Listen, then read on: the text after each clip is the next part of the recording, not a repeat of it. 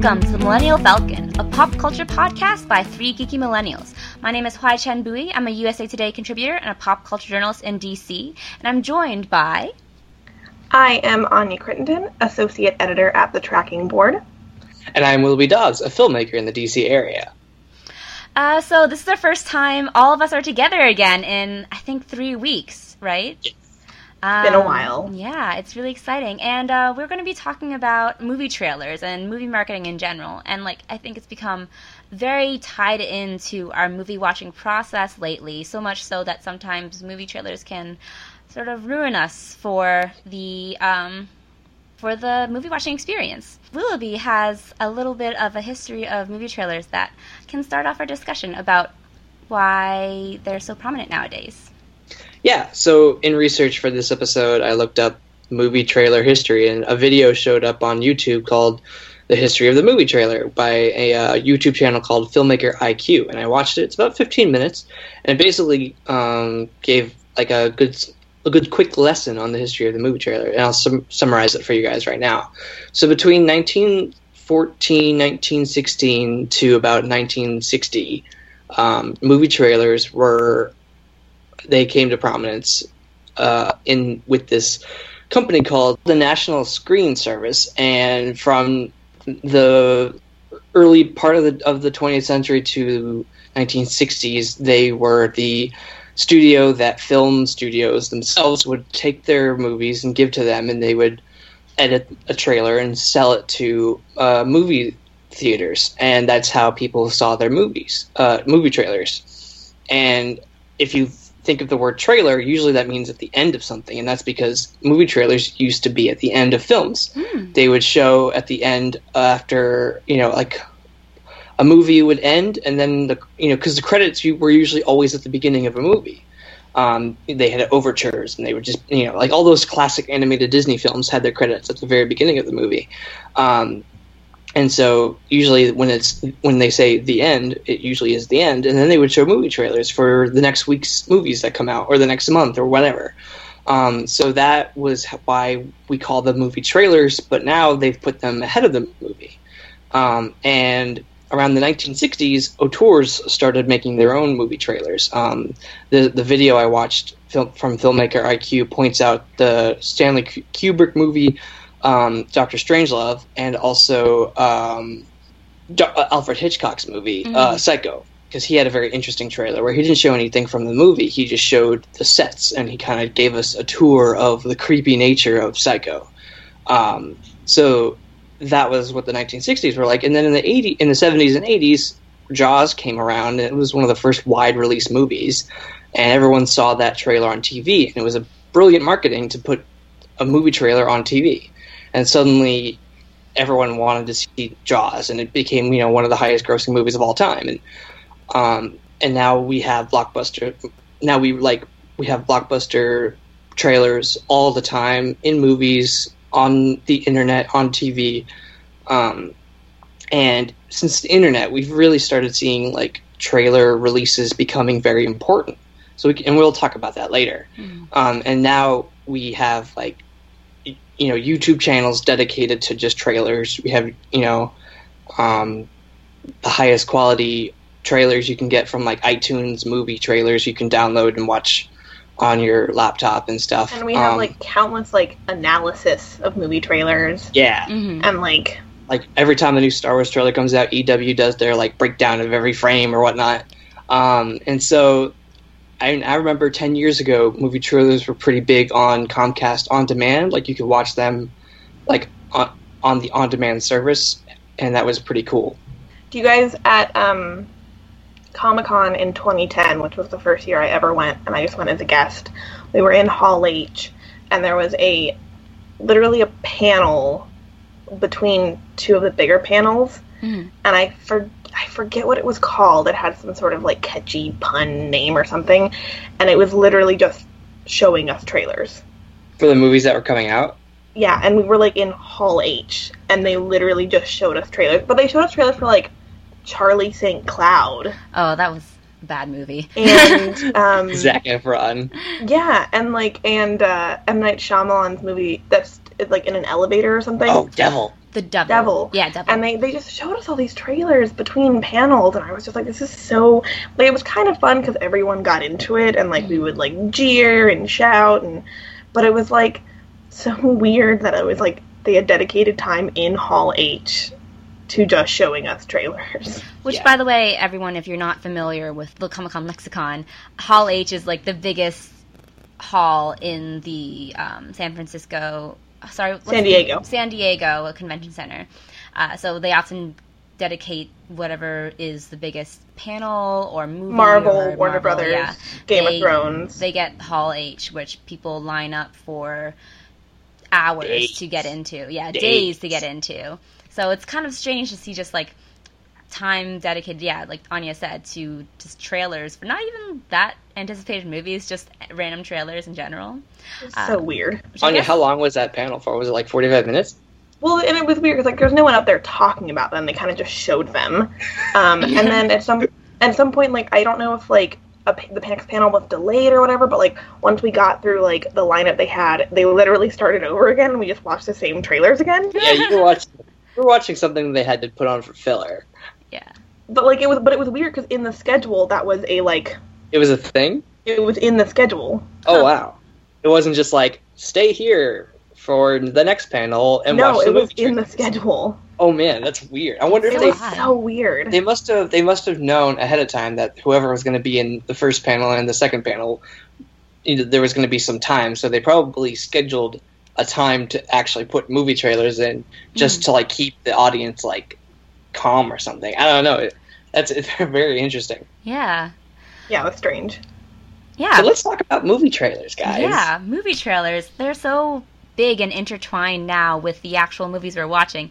So much so that we have teasers for teaser trailers or that's countdowns. That's the most, that's the most uh, recent uh, trend for trailers is Yeah. the teaser for the tr- the teaser for the teaser for the trailer. Yeah, and this isn't even uh, limited to movies either. We're getting teasers for tra- teaser trailers for TV shows, which have never really needed trailers before, except now that there are big release dates for mo- for tr- for TVs on Netflix and such.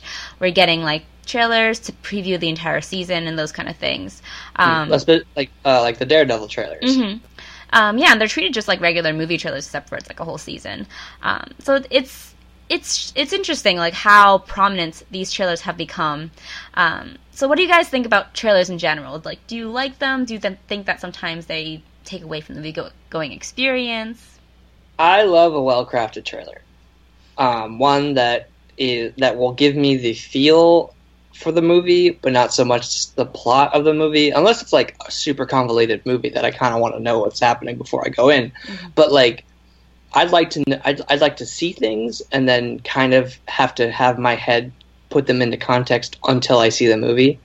Like, um, be like, oh, that trot was in the trailer, but at the same time, some people hate that it kind of takes you out of the movie. But I think if it's well placed in the movie and well edited into the trailer, you won't really notice it too well. But you'll kind of be like, oh yeah, yeah, nice, nice. I think people who like complain about spoilers in the trailers are I don't I don't get what they're complaining about because trailers at the most unless you have like a super extended one that's like 5 minutes they're usually like between a minute and a half and like 3 minutes. Mhm. And so if they have a shot in the trailer and you're like, "Oh, that's spoiler." I'm like that was 3 minutes of a 2-hour film. Like Yeah, you have plus no was- idea what the context of that is. Exactly. Context is key, and I think that with trailers, if you don't, if you, if the trailer makes you feel something rather than makes you like learn everything about the movie, then I think it did a good job. Like, um, I'm I'm going to bring up Star Wars, but the Star Wars trailer for The Force Awakens have been they were really good. Mhm. Like they were really good about not giving away basically anything about the movie. Like I, but but we I had a, a great sense of like nostalgia plus with like new adventures ahead. Like it was like a con- confluence of both at the same time. Like I'm thinking particularly of this the shots of the Millennial Falcon, Millennium Falcon flying through the uh, destroyed Des- Star Destroyer with the music from Han Solo and the Princess playing, and you're Mhm. kind of like, well, it's new footage, but it's old music, and I think that that, that was kind of like. I, I rewatched that trailer today, and I still teared up at it. So I don't know. I think trailers can be powerful, and I, I think, think- that I think that they are a great way of marketing a film. Yeah, well, and they're necessary too. I mean, with so many films that come out, like it's impossible to see all of them, and like they cost money, and you need to pick and choose, and like trailers along with reviews and your own personal interests are what's going to go get you to like buy a ticket and see a film. And so, you know, trailers are necessary. They're how you kind of judge if you want to see a film. And I think the biggest problem with trailers is editing. I Yeah. think if a trailer is edited poorly, I think that is its biggest downfall rather than any sort of spoilers. Um, a few years ago, I believe it was freshman year, it was 2010, or freshman year of college, uh, Tangled came out, and the trailers for Tangled were awful.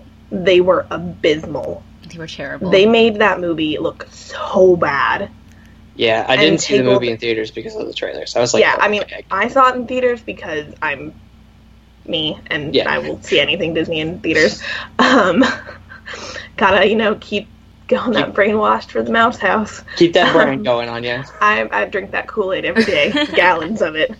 Um, but I saw it in theaters and it turned out to be one of Disney's best films. hmm Like, Tangled is a really great film, and I- its trailers were awful. Yeah, I completely agree with you. I feel like the marketing and the trailers for that movie were definitely making it out to be a movie that it just wasn't. It actually captured more of the old fashioned essence of classic Disney movies better than anything. But when I went to see it with some of my relatives, um, we saw it and like they liked it, but they're like, I didn't know that was going to be a musical.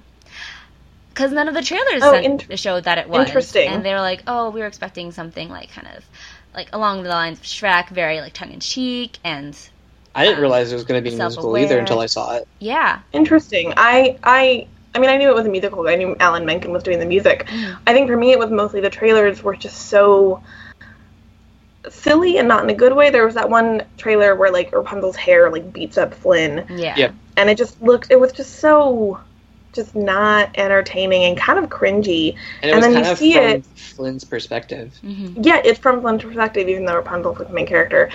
Um, and the fact that they had to change the title to Tangled, which ends up, you know, and they had to change Frozen to Frozen, blah, blah, blah. Yeah. And that's a different thing. And But, Brave like, had an earlier Tangled- name too. Ended up being a really, like, smart film about Stockholm Syndrome, and the villain was terrifying and abusive, and and uh, gaslighting and stuff like that too. Yeah, it and had it like a lot a- of really mature concepts. yeah, and, like, Rapunzel's a great character, and the songs were really fun, and it was like, you didn't get that from the trailer. There was also, like, Brave. None of the trailers for Brave showed the mom turning into a bear. Yeah, I was completely None surprised when I Yeah. saw So when I saw that in theaters, I was like, wait, what? And like, I get that like people are like, oh, but they didn't spoil you for anything, so like it was totally surprising. But at the same time, you know, trailers should give you a sense of the movie. Yeah, like at least Brother Bear had the decency to show you that the guy turned into a bear in the trailer. I guess you can't really hide it when it's called Brother Bear too. you could. Um, yeah, so yeah, it's just interesting. yeah. Going off of uh, Anya's really great um, point, what at what point do trailers um, kind of ruin our movie going experiences by creating this idea that the movie is something completely different than what it is. Um, I can think of two examples from the summer in which I was very disappointed by a movie. I might not have been if I hadn't seen the trailer. Um, I saw Hail Caesar, which in, in sense, with if I hadn't seen the trailer, might have been a good movie, but it was completely different from the movie that I was expecting, and Yeah. also Suicide Squad, which had an amazing trailer, so good, so well that it was um, the movie trailer editors were actually brought in to help edit the final product of the film because of the um, because of the like sorry I can't think The um, reception. the reception yeah that the um, trailer got um, so at what point does like our trailers becoming so prominent that like maybe we are putting too much expectations on them or have they become like a kind of a whole different beast outside of the movies Well, I think they definitely have a major influence, and we can point to Suicide Squad for that being the case because we never, I've never heard of a case where the movie trailer editors were brought on board to re-edit a movie, not just like not just parts of a movie, but like in a, the entire movie. Mhm. And I've seen Suicide Squad. I see what they were going for, but it seems like like they tried too hard to make it t- both the original edit and the like fun Bohemian Rhapsody edit, I guess. Mhm. Um, they tried, you know, they tried to make it the in line with the DC angst, but then also give it that fun, you know, 2000s metal hip hop, you know, the nu metal, thing, the um, nu metal thing that they, they like. They were they used an Eminem song, unironically. Oh my god! In that one scene when they were trying to like they were get get when they got all their stuff back when they were you know suiting up to be the Suicide Squad, and it was like the Shady's Back song from Eminem, and I'm like, they're Wait, not using. really? Yeah, and they're it's like they're not using this. On, they're not using this ironically at all. This is very sincere. Oh, Like yeah, have I haven't not seen it yet, Suicide and- Squad. Oh, Uh, no, I'm not going to. Why would I see it? I'm like that's that's another thing is that like like I've seen like the yeah but the thing is like can trailers really ruin a movie? Like regardless of how good like if like if you hadn't seen the Suicide Squad trailers would you have really enjoyed Suicide Squad more? Like the the trailers being good doesn't change the fact that Suicide Squad is still a bad movie. Hmm like it Well- doesn't it might not have been the case for Suicide Squad because that had a lot of factors going into it that ruined it.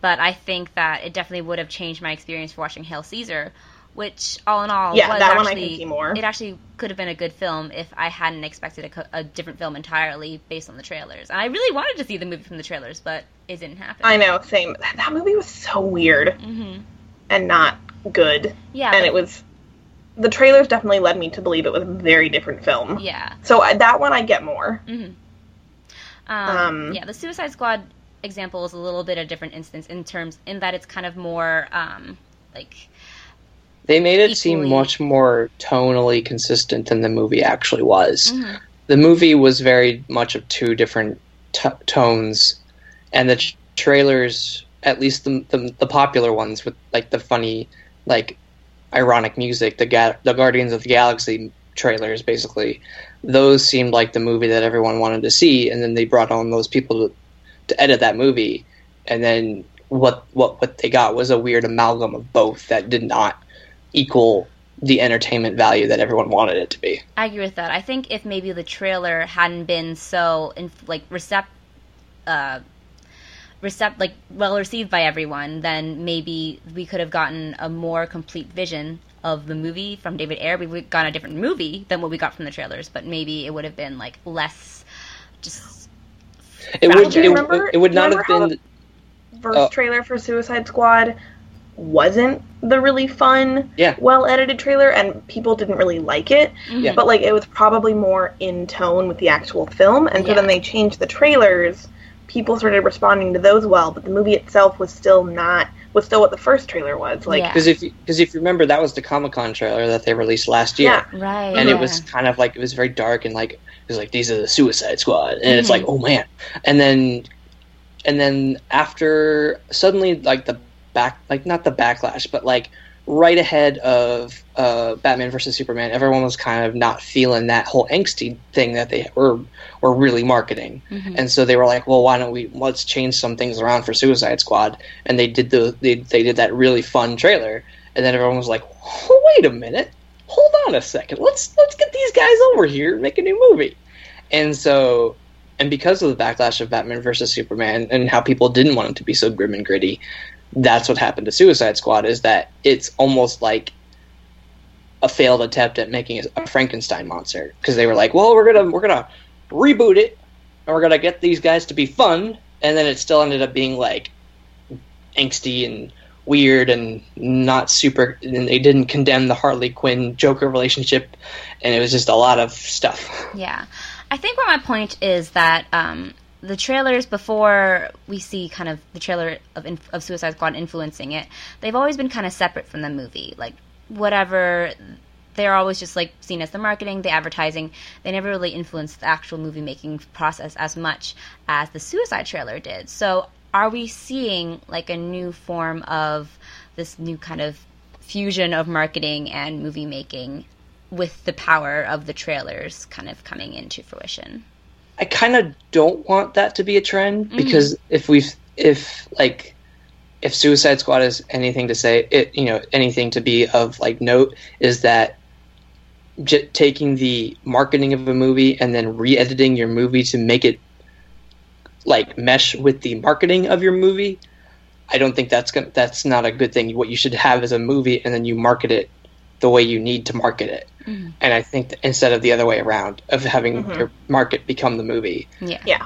And I think that what I want to see is movies that have a definite tone Mhm. and the movie studios understanding that that tone and get the movie edit movie trailer editors to follow through on that tone.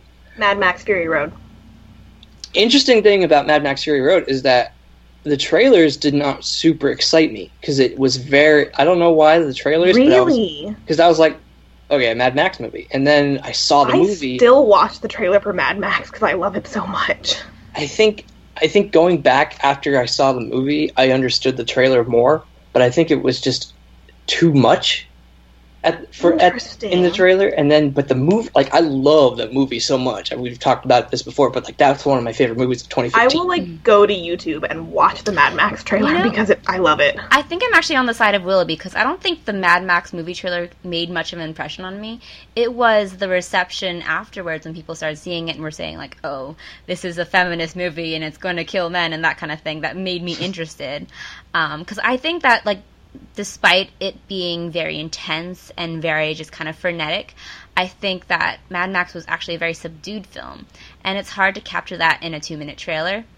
Um, and so I think that's like one of the reasons that I was like, oh, the trailer's all right. So Well, I think what we can say is that the, the beginning of Mad Max Fury, Road with Max in that facility Mhm. in the in the Immortan Joe Castle, um, that was kind of like what the trailer was showing was like Yeah. these really really frenetic back and forth edits, and Mhm. then and then the movie kind of slowed down, but still was as as like fast and furious as it could possibly be. But it was like you could understand what was happening yeah, and I think for me was that when I whenever I saw the trailer, it it kind of it did not excite me to the extent that had I seen the movie before I saw the trailer, like I would like if I saw the if if instead of seeing the trailer I just saw the movie, I would have been so excited for the movie. Mhm. You know what I'm Mhm. you know what I'm talking about? Oh, it's kind of weird, but Yeah. I think um, sometimes you know you get movies that like I, I'm sure it it tried to be what the movie was going to be, but you can only show like HT said you can only show show so much in a two and a half minute trailer. Um, I'm just gonna put out one of my favorite trailers, 2015, out um, there. Creed. That had one of the best trailers. That really captured the essence of the movie, and also just made me like gave me chills whenever I watched it. Because that one was just like it had that kind of slow build, and then like this really big peak that really ma- that matched the music that was chosen for that trailer, and kind of resonated too with like whatever like the current events that were happening at the time, which Creed did as well. Um, but I almost feel like it didn't achieve that as much as the trailer did. Um, but yeah, Creed, the movie trailer for that was definitely a big defining factor in how much I enjoyed Creed, um, the actual film, and just like my excitement for it. So I have a question. Yes. What do you guys find more disappointing? We talked a lot about trailers that are really good and then the films turn out to be bad and so you're disappointed. Or do you think it's worse when the trailers are bad and the movie turns out to be really great, but the movie might have taken like a, like a box office hit because of it because people didn't like the trailers and so they didn't go see it. Like I remember Spy had some pretty terrible trailers. Like Terrible Paul trailer. Feig's movies just don't lend themselves to trailers because his humor is so context based Mm-hmm. and so getting that across in trailers is really hard for his movies hmm and so like spy didn't have very good movies ghostbusters had okay trailer trailer sorry trailers and spy was one of the funniest films of last year It was. I was. And I could barely breathe for laughing. yeah same oh my god i was laughing the whole time luckily word of mouth kind of helped spy after its like opening weekend and everything but like the trailers being really bad did not like they definitely had an effect on the film and so i wonder like is it more frustrating to get a good trailer and then be disappointed with the film or to get bad trailers and then maybe not see the film in theaters and then see it later and be like this is amazing and its box office Um, suffered and like I think I'm I'm gonna go ahead and say that seeing a, a good movie trailer and then seeing a bad film is more is worse in my opinion because ultimately you um, still have a bad film which is you- Yeah. the yeah. worst because that's the thing is that if if the you know you see a really good trailer you're like I'm gonna go see that movie. And then you sit down in the movie theater and then two and a half hours goes by and you kind of go what? You can't you, you know you kind of have this weird like you have a letdown expectation. But if you kind of go in seeing a bad movie trailer, and then you you know it becomes like almost like a sleeper hit in your in yourself. Because you go like, well, check out this movie, see how how how good is it, and you see it and you're like blown away by it, and it becomes one of your favorite movies. And I think that's I think ultimately that's better because I mean of the two, uh, I'm not saying either one is better. Of, I mean like either one is good, but like seeing a good movie is always better than seeing a bad movie. True. We've, talked True, about especially when, on, like, on the podcast. You thought a movie had potential. Exactly. Um, I I was super excited for Suicide Squad. Like since the trailers came out, I were I was like super. I was like, this is gonna save the DC expanded universe. This is gonna you know bring it back, and then it was just a disappointment. I'm just- I'm like a self-admitted just like DC cynic now. I'm like as great as the trailers were, I was like it's still probably going to be pretty shit. Like not going to lie, I was like I was like yeah, these trailers are fun, but like let's be real guys, like it's still like Warner Brothers still hasn't like overhauled their universe. Like this isn't to maybe I'm just a cynic now, but I was like I was like meh, it's probably still going to be bad. I like to And then think it was. I like to think short review of Suicide Squad right here. I like to think that it was a step in the right direction because there were some really good moments and elements I could see of like a new DC universe that's a little bit lighter, a little bit less self-serious, um, and I could I think that this is a good transitionary movie perhaps because despite me being really disappointed by its like flashes of potential and not living up to that potential I think that maybe it means that we could get a new, a good movie next time. I'm I just really. Want I mean, but we still Woman to have be. Zack Snyder directing the Justice League films, so like Yeah. But Geoff Johns is now the head of like the DC creative team, like a la And Kevin he's Feige. great. Yeah, and he's really good. He actually he's a comic book writer, and um, Yeah. he's like He's also in charge of like the the TV stuff too, right? Mhm. He's like producers on all that. Is he? Well, no, well Berlanti's in charge of that, but like Yeah. he's kind of like the creative like, producer. Yeah, he has like Yeah. his hands in every pot. So I've like hope. This is before this Suicide Squad was made before Geoff Johns stepped up to this role. So I'm Yeah. because it was made made around this Wonder Woman. I think wasn't even filmed yet by the time they filmed Suicide Squad. Mhm. Um, so I think that they're hopefully you know taking some lessons and making. I I know that Justice League is definitely taking some lessons because Devin Faraci and a bunch of different critics went to the set of Justice League and they they reported back saying like the tone is much lighter. And uh, what they what the, the scenes that the, they showed the critics was actually what we saw at Comic Con Mm. in the. Comic Con trailer. The same exact stuff. I remember reading Devin Faraci's like on set location report and then talk and then he he described the scenes that they saw and then I saw the Comic Con trailer and I was like, that's the same exact thing. yeah.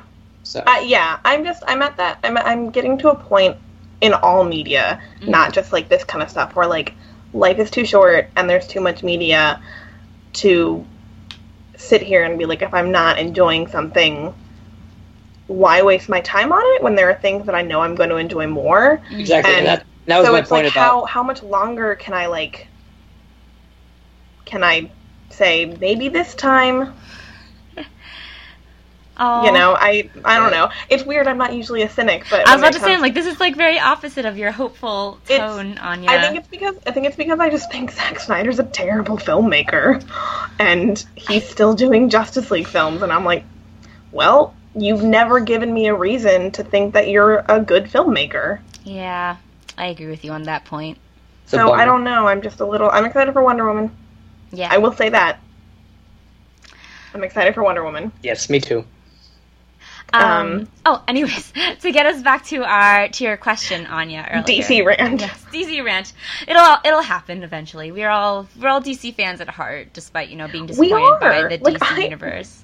I loved. I got a really cool art print at Comic Con of all the Robins. and it's like it's all the robins and like half of them they're in their robin costume and then the Mhm. other half of them they're in their kind of their persona so like stephanie is robin and then batgirl and tim is robin and then red robin and jason is robin and then red hood and so they're in half and half and so like i like the I dc universe like Yeah. that's why i'm so angry at the films Yeah, I agree with you on that point. I'm just like I'm hoping that Zack Snyder is on his way out, and Geoff Johns will take more of like a role in these movies and just kick Zack Snyder out. Batman's doing the Batman. Ben Ben Affleck. Ben Affleck is doing the Batman solo films, so Yeah. I'm excited about that. Okay back to trailers back to What did- trailers. Have you guys seen the Rogue One trailer? I have seen it. Um, I actually wasn't too blown away by the Rogue One trailer. Is that bad?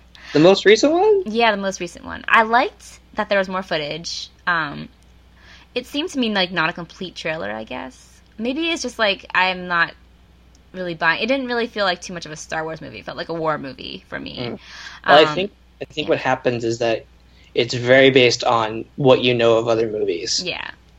and it's very much like this is this is the this is what they described in the opening crawl of A New Hope. Mm. So they're basically they're taking a movie from three lines in the beginning of of that opening crawl and they're making it a movie. And I'm not saying that's going to be a bad movie. I'm just saying that it's based on the, up the basically the movie takes place days before A New Hope does.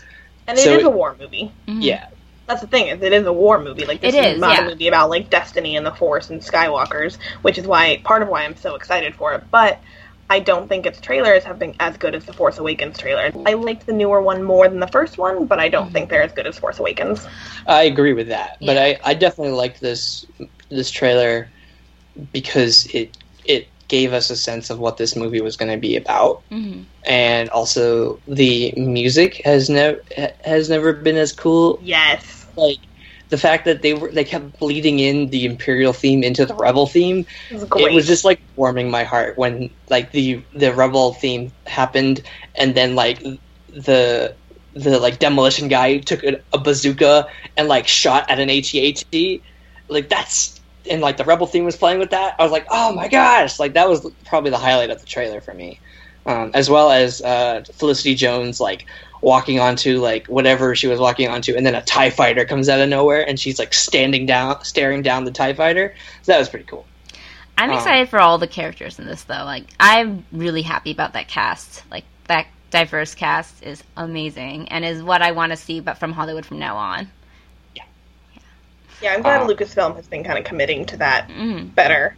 Um, Uh, I really, I really hope. I, I think J.J. Abrams. I forget if he just hinted at it or if he confirmed it, but I'm hoping we get some like some queer characters in Star Wars too. Yeah, I they think definitely they talked about that at one of the conventions. yeah. Yeah, I- I but I know they was- have them in like the books and comics, but they haven't had them in the movies yet. Yeah, Yeah. And we'll probably hopefully we'll see that in either Rogue One Well- or or maybe a Han Solo movie or We do have Episode one. It's just not. It's just not out because we all know Poe is not straight. That lip bite Poe's though. like- Poe's like, I love everyone.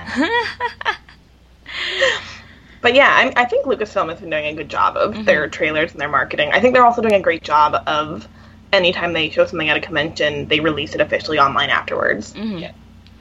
Um, I think that's a good trend. Well, that's the thing is that Lucasfilm has always been really good with their marketing. I think because I just rewatched the Revenge of the Sith trailer before we started recording this, Oh dear. mhm. and I still got hyped for the movie ten years later. Damn. It's still a piece of shit, but I'm still hyped for it. Damn. Like, go back and watch it. It goes so hard in the second half of that trailer, where it's just action after action after action. I'm like, There's like the really wooden dialogue, not like there's no wooden dialogue in the in the trailer. what? It's, it's well, there's one little bit where um, Anakin goes like, uh, "You want me to spy on the Chancellor? That's treason." And then Obi Wan goes, "This is war, Anakin." And I'm like, "That's terrible," but still. And then like, but then the rest rest of the movie wasn't the mo- It wasn't like it was so like well cut together that you're like, "This is a this is a, a super exciting movie that I want to watch." And I remember in 2005 repeating that trailer all the time on like Comcast on demand whenever I could, whenever I had like time to like go to it and like just press play, because I was like super pumped to be like, how does he become Darth Vader? Oh my god! And then like I, whenever I watch the movie, I'm like, oh right, this is a terrible movie. Um, but then the trailer gets me so hyped, guys. So I think I think Lucasfilm has always had like a good niche in in like movie marketing.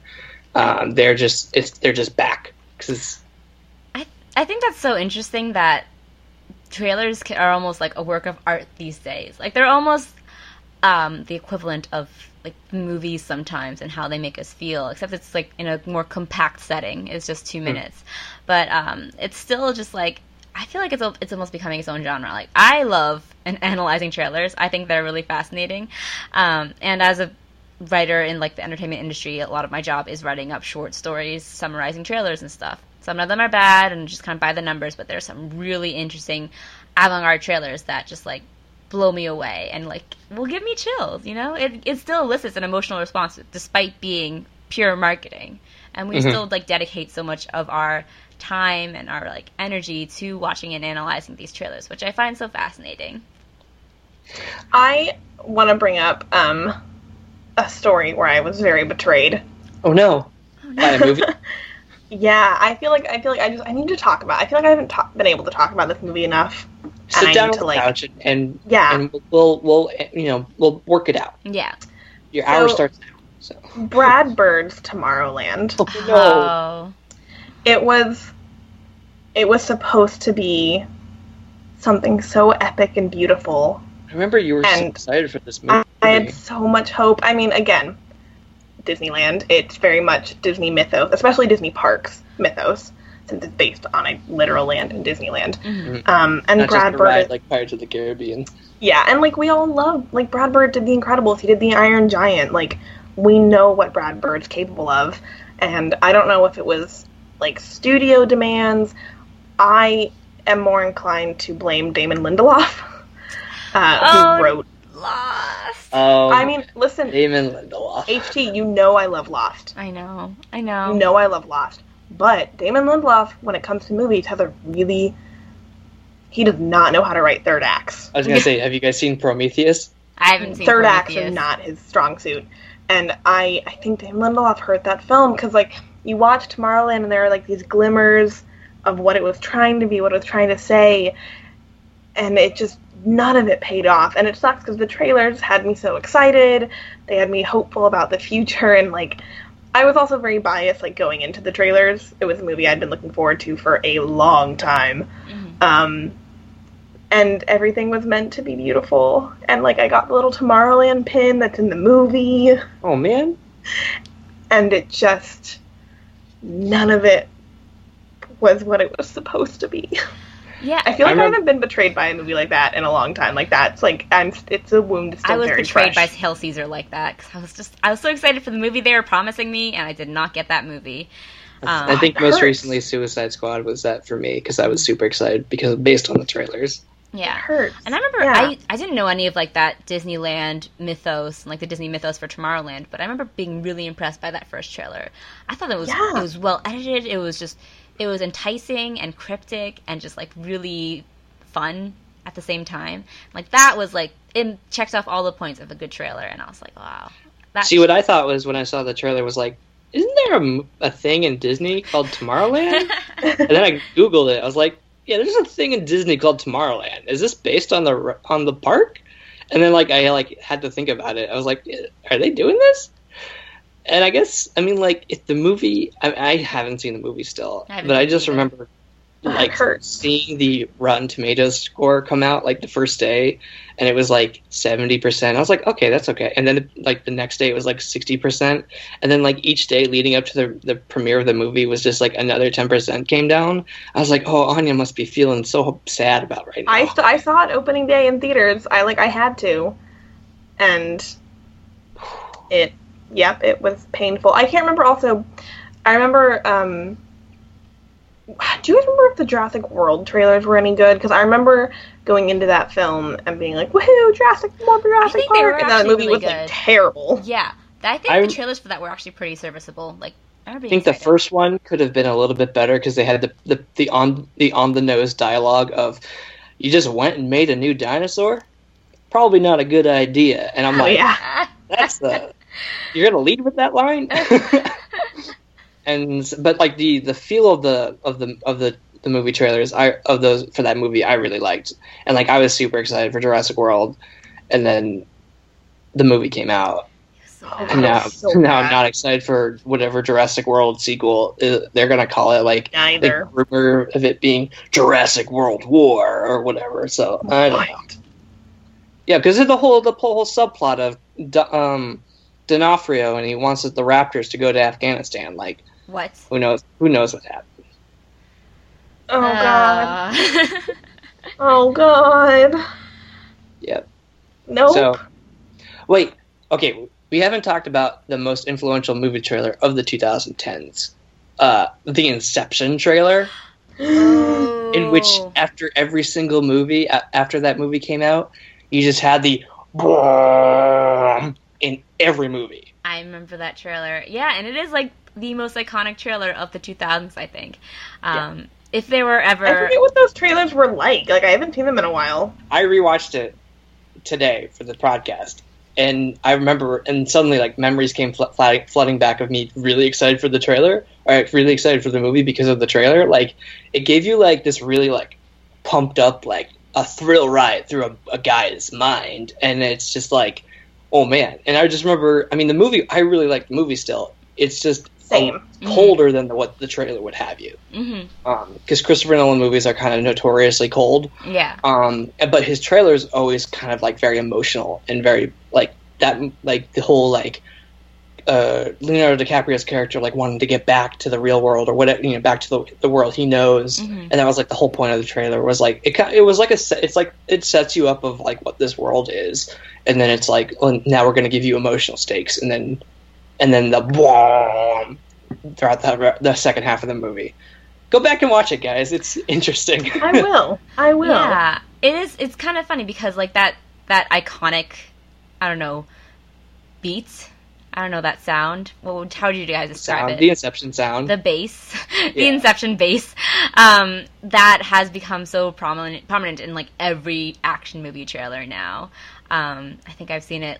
Last one I think I saw it in was like Doctor Strange or something. Yeah, which also well, has very well, shades about, of Inception. I was gonna say the Doctor Strange tra- trailer is totally copying off of the Inception trailer. Mm-hmm. Like the whole like city flipping its in in half and whatnot, and like you know the whole like reality bending thing is totally like Inception. I, I wouldn't say they're totally ripping it off, but like it looks like Inception. Yeah. Yeah. yeah that was an iconic movie trailer. I can imagine Benedict Cumberbatch being in a Christopher Nolan movie. oh, he would definitely show up in a Nolan movie. yeah.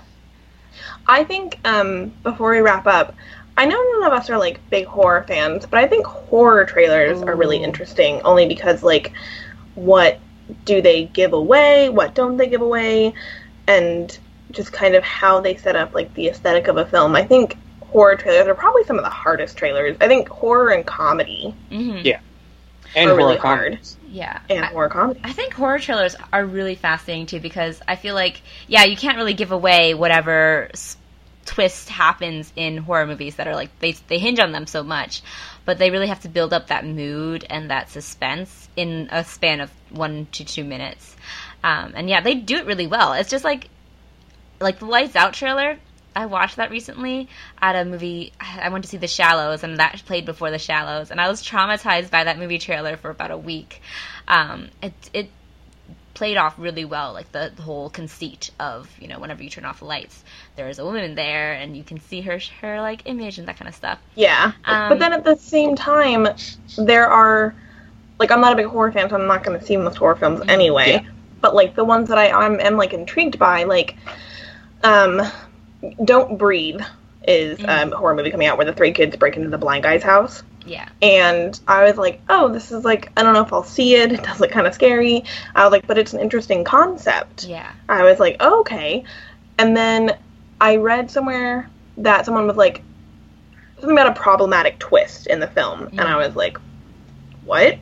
And so I did my research and like I spoiled myself. I don't care. Yeah. Um, and it. like now I'm really glad because this twist is terrible and I would have hated it if I had seen it and not known. Mm-hmm.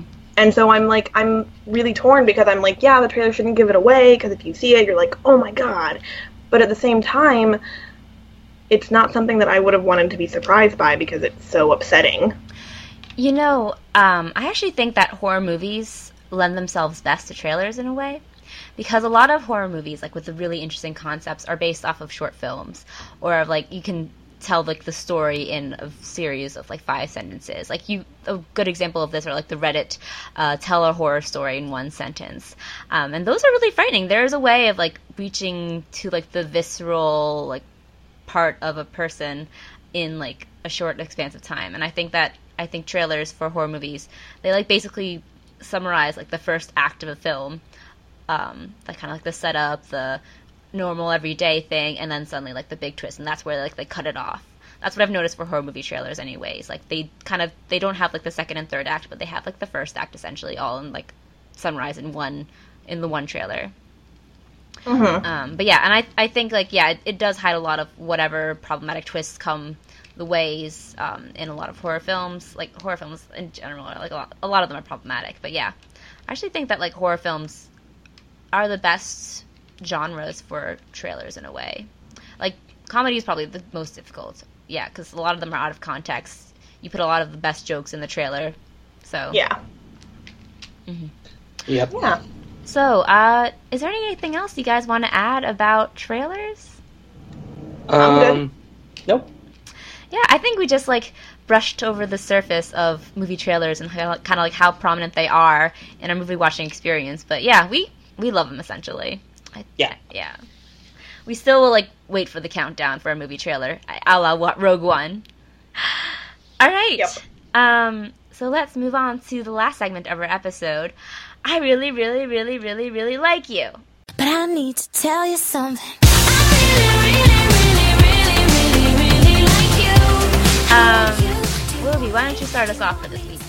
Sure, I've got two things. Um, I've got, um, ironically, I was I've been listening to the Carly Rae Jepsen album Emotion for the past week because I bought it because I, I keep listening to I really really really like you and I was like I want to listen to the rest of the album, so I did, um, and it's great and it's been getting me through this week and it's just like a lot of fun, just poppy. It's a better '80s inspired sound uh, movie, not soundtrack. Good, to keep talking about movies. Um, a better '80s inspired album than 1989 was, I think. Um, yeah, I'm gonna go ahead and say that. Uh, and then the other thing has been um, BoJack Horseman seasons two and three. Um, uh, season three came out a couple weeks ago, and I hadn't seen season two yet, and I was like, "Oh, people have been talking about how good, how so good BoJack Horseman is," and I liked the first season. I thought it was pretty deep and funny, and then I kind of fell off of it, and then I watched, I binge watched two and episodes, seasons two and three over the past couple days, and it's really great, guys. Have you guys ever seen any of it? I have not. I have not watched it. it's like funny and it's kind of like a satire of like Hollywood and like show business and like Will Arnett plays a you know uh, do you know the concept of the show guy uh, of what it is? I don't really know the concept, but I've heard it's like a really progressive show. So basically- so. Will Arnett stars as BoJack Horseman, a anthropomorphized hu- uh, horse human, and like so like in this universe, there's humans, and then there's also like animals, and they ha- basically have the body of humans, but then also like the head of animals and stuff, and they're basically just like humanoid animals. Um, and so BoJack Horseman is a like John Stamos type star who had a big sitcom hit in the 80s and 90s and now he's but then instead of having the John Stamos career he kind of had like oh he's now like a has been and so like the first season is all about uh, this reporter Diane who comes into his life trying to write his memoir as basically as like a ghostwriter and so they get to know each other it becomes this deep complicated friendship relationship but she's also married to his rival from the 80s and 90s a dog named Mr. Peanut Butter who had like a rival sitcom called Mr. Peanut Butter's House um, and BoJack Horseman's show was called Horsing Around. It was it's, it's it's always fun when they like flash back to that. Um, and so like it's basically like BoJack's life. He's also like super like depressed, and he tries to like fulfill things in his life, wi- and he tries to be happy, but he never does. It's very Mad Men like in that sense. Um, people have written articles about like how like now that Mad Men's over, BoJack Horseman is the show to watch to get your like existential anti-hero man depressed needs or TV show. So it's just it's it's it's good. It's um it's satirical of Hollywood, but also like it also has like a lot of deep emotions running through it about depression and anxiety and like happiness. Yeah, I heard it ha- it's really progressive in its portrayal of mel- mental illness and that kind of Yeah, stuff. yeah, Yeah, because it kind of like it tries to. It, it tries to like put into words like how people feel and sometimes it's pretty on the nose Mhm. but then sometimes it's kind of like it's like oh man oh wow and will arnett's voice acting has never been better Hmm. like the, uh, he, he he's been pretty excellent in this, Is and they it- all everyone, everyone's really excellent. Allison Alison Brie plays Diane, um, and then uh, Paul F. Tompkins Paul F. Tompkins plays Mr. Peanut Butter. Um, Amy Sedaris plays Bojack's agent, um, Princess Cat, uh, Princess Carolyn. She's a cat. Um, and then there's a bunch of eh, like every celebrity you know is on the show at some point because they either play themselves or they play someone else. So it's it's good. Hmm. Awesome. So Nice. that was a lot uh, a lot to say, but I really like BoJack Horseman All right. and Carly Rae Jepsen's Emotion. Yes, Yeah. that album is so good. All right. All right. Um, I'll go next. My thing I really, really like this week is uh, gender flipped casting. Uh, so we've had two casting announcements in the past two weeks, I think, for remakes of popular films um, with the roles reversed. So first one was Splash with Channing Tatum as the mermaid, Amazing. and um, I forgot her name. It's like Jill something. Um, anyways, she was his co-star in uh, 22 Jump Street. And Um, she's also on Workaholics. and she's on Workaholics, and, she, and she's playing Tom Hanks' role. Uh, so I'm really excited about that, and it's kind of subversion of like the whole male gaze sort of putting females on a pedestal sort of role. Um, and I I never actually watched Splash when I when it came out. Of course, I was not born yet, so that makes sense. But I never saw it later on either. It was Tom Hanks' star-making role. Um, but I'm I'm quite excited to see Channing Tatum in the role of a mermaid. You know, it's kind of like the thing I never knew that I wanted, but I'm excited for it. Um, another a casting announcement that was recently out was the cast for Ocean's Eight, which is the reboot Yes. of or reboot sequel to Ocean's Eleven, the whole franchise, which came out with Ocean's Eleven, Ocean's Twelve, and Ocean's. Real 13. quick, do we actually know if it's a reboot sequel? Because the whole thing I'm getting from it is that by being Ocean's 8, by being another trilogy, it's 8, 9, 10, Mm, 11, 12, 13. it might be It's a be. whole six. Like, I feel like it, it, it feels more like a companion piece. Mhm, Like, the gender flip casting is still a thing, which is awesome. mhm. and I'll let you talk about that. But I'm just really curious because like by making it eight, you then lead into like a possible like six, like kind of like a whole series It companion piece thing. Yeah, that's kind of what I assumed when I heard about it. Rather than it being a reboot, it was just kind of like yeah, a companion piece or something, or some sort of prequel maybe, or some like in the same universe, anyways. An ex- Yeah. extended universe of um, The Oceans of the cinematic oceans.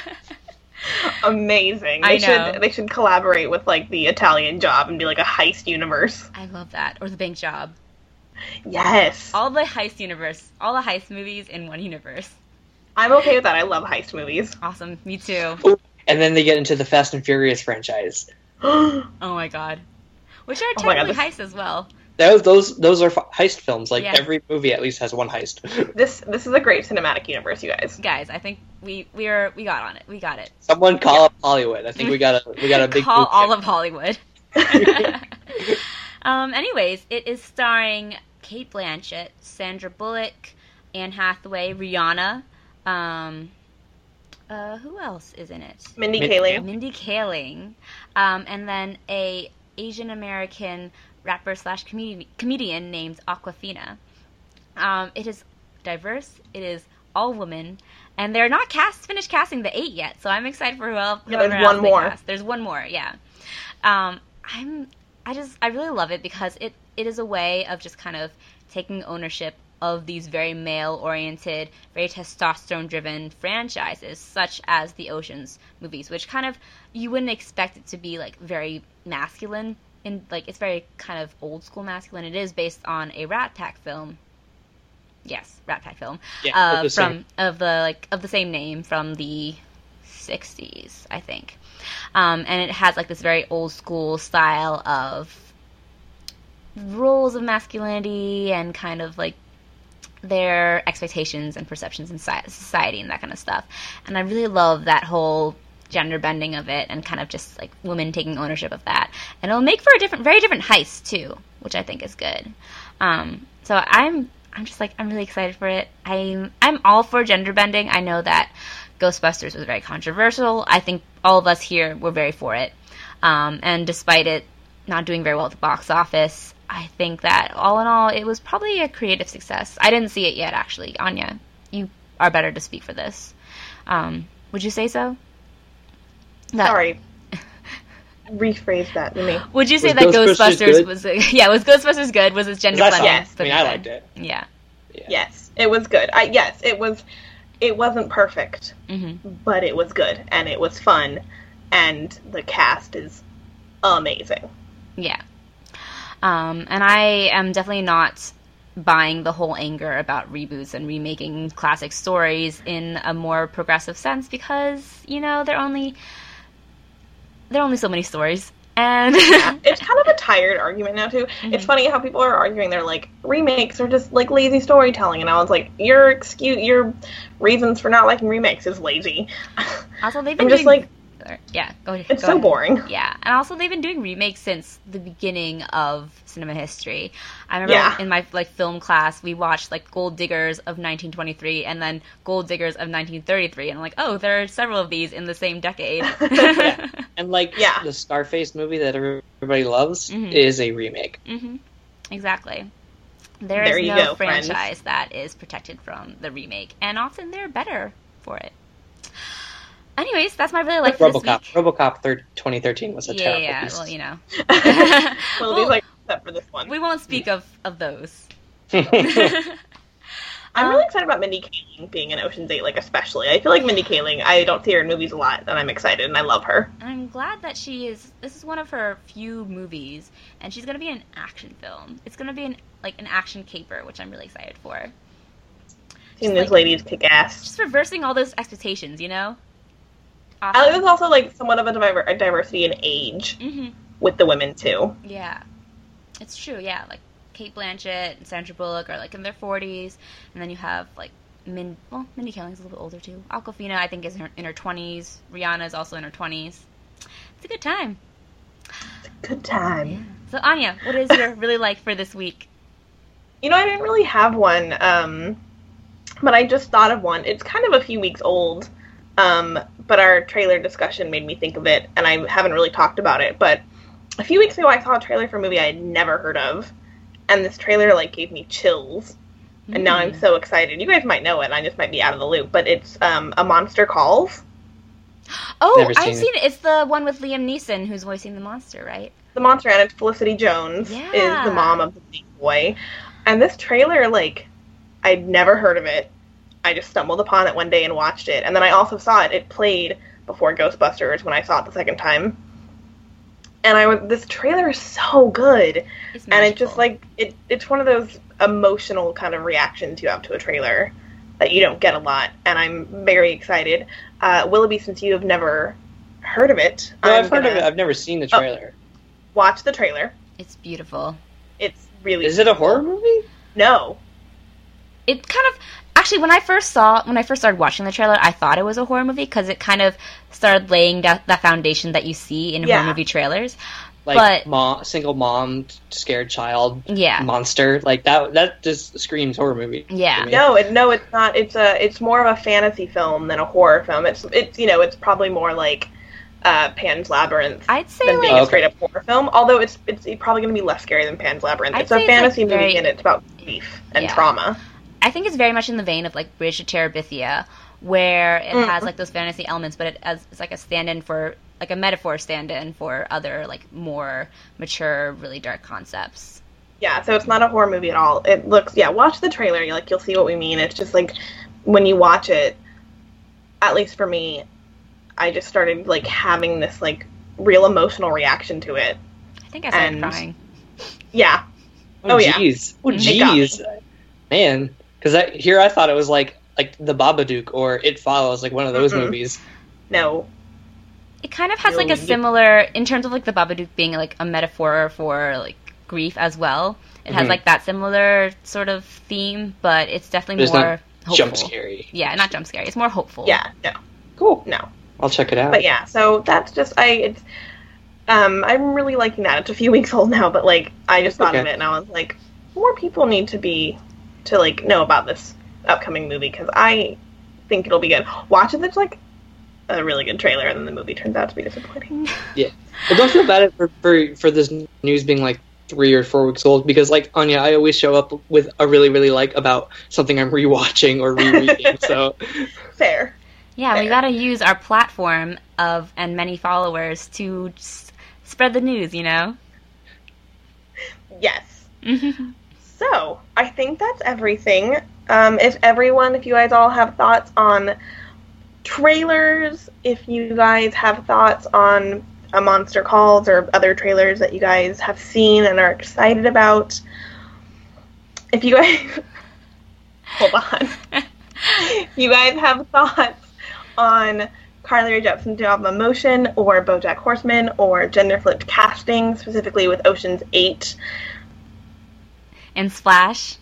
and Splash, like blinking everywhere right now, um, you guys should come talk to us. And where can they do that, Willoughby?